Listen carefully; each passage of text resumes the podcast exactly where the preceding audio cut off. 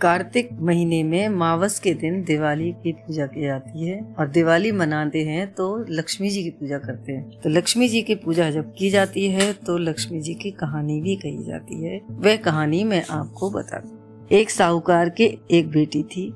वह हर रोज पीपल सींचने जाती।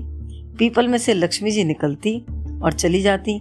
एक दिन लक्ष्मी जी साहूकार की बेटी से बोली, तू मेरी सहेली बन जा। तब लड़की ने कहा, मैं कल अपने पिताजी से पूछ कर आऊँगी। लड़की ने घर जाकर अपने पिताजी सारी बात बताई। तो पिताजी बोले, वह तो लक्ष्मी है, अपने को क्या चाहिए? उनकी सहेली बन जा। दूसरे दिन जब लड़की फिर आई लक्ष्मी जी निकल कर आई और कहा, मेरी सहेली बन जा।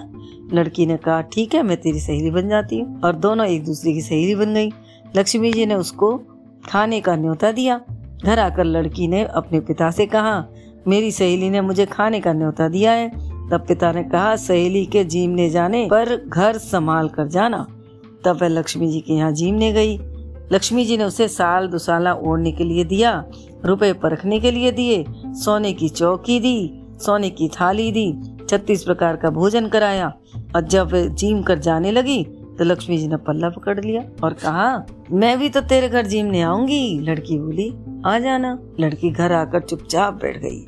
तो उसके पिता ने पूछा, बेटी, सहेली के यहाँ जीम कर आई है तो उदास क्यों बैठी है? लड़की बोली, पिताजी, मेरे को लक्ष्मी ने इतना दिया, अनेक प्रकार के भोजन कराए, परंतु मैं उन्हें कैसे जिमाऊँगी? अपने घर में तो कुछ भी नहीं है। पिता बोले, जैसा होगा जिमा देंगे, परंतु तू गोबर मिट्टी से चौका देकर सफ़ाई कर ले। चार मुख वाला दिया जलाकर लक्ष्मी जी का नाम लेकर रसोई में बैठ जाना। लड़की सफ़ाई करके लड्डू लेकर बैठ गई। उसी समय एक रानी नहा रही थी। उसका नौला का हार चील उड़ा कर ले आई और उसका लड्डू ले गई और नौला का हार डाल गई। लड़की हार को तोड़कर बाज़ार ले गई, सामान लाने लगी। तो सुनार ने पूछा, क्या चाहिए?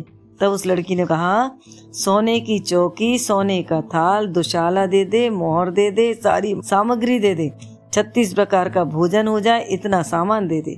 सारी चीज़ें लाकर बहुत तैयारी करी, रसोई बनाई, तब गणेश जी ने कहा, लक्ष्मी जी को बुलाओ। आगे आगे, गणेश जी, पीछे पीछे लक्ष्मी जी। उसने फिर चौकी डाल दी और कहा, सहेली चौकी पर बैठ जा। जब लक्ष्मी जी ने कहा, सहेली, चौकी पर तो राजा रानी भी नहीं बैठे, कोई भी नहीं बैठा तो उसने कहा, मेरे यहाँ तो बैठना पड़ेगा। मेरे माँ बाप भाई भतीजे, मेरे पोते, बहुए क्या सोचेंगी? पड़ोसन क्या सोचेगी? लक्ष्मी जी की सहेली बनी थी। अट्ठाईस पीढ़ियों तक वहीं पर रहना पड़ेगा। फिर लक्ष्मी जी चौकी पर बैठ गई। तब उस लड़की ने बहुत खातिर की।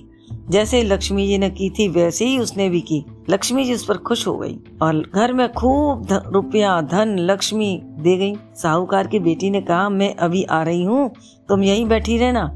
यह कहकर लड़की चली गई। लक्ष्मी जी चौकी पर बैठी रही। लक्ष्मी जी ने उसे बहुत धन दौलत दिया। हे लक्ष्मी माता, जैसा तुमने साहूकार की बेटी को दिया, वैसा सबको देना। कहते सुनते, हुंकारा भरते, अपने सारे परिवार को दियो। पीहर में देना, ससुराल में देना, बेटे पोते को देना। हे लक्ष्मी माता, सब दुख दूर करना, दरिद्रता दूर करना, सबकी मनोकामना पूरी करना।